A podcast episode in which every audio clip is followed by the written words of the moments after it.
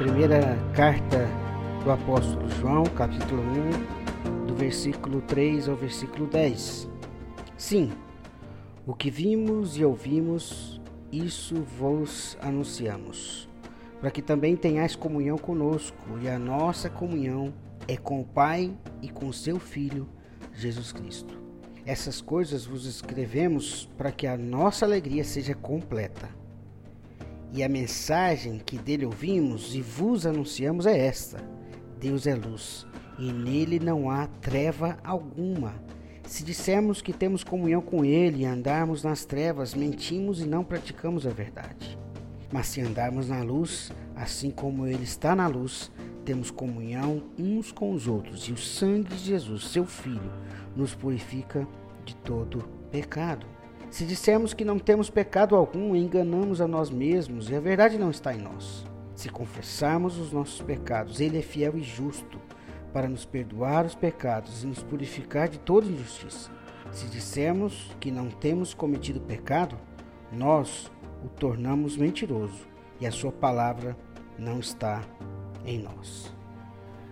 Essa mensagem me faz refletir que nós, os filhos de Deus, somos os únicos que podemos sinalizar, apontar, demonstrar como é e de que forma podemos ter comunhão com Deus Pai e Deus Filho.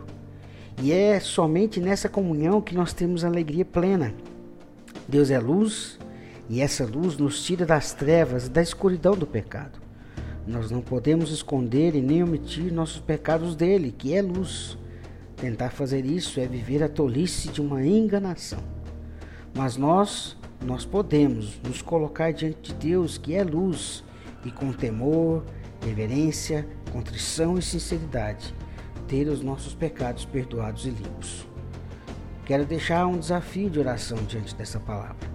Oremos para que o Deus que é luz ilumine os olhos do nosso coração e nos quebrante e nos conduza a confessar nossos pecados e assim recebemos perdão. Quero fechar essa breve é, reflexão dessa passagem que nós estamos fazendo com a quaresma com uma oração. Deus Todo-Poderoso, cujo bendito Filho foi levado pelo Espírito para ser tentado pelo diabo, apressa-te em socorrer a todos nós que somos atacados por muitas tentações. Nós te pedimos e assim como conheces as fraquezas de cada um de nós, dá-nos, encontra-te poderoso para nos salvar.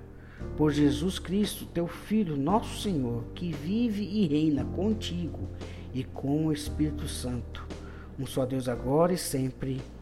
Amém.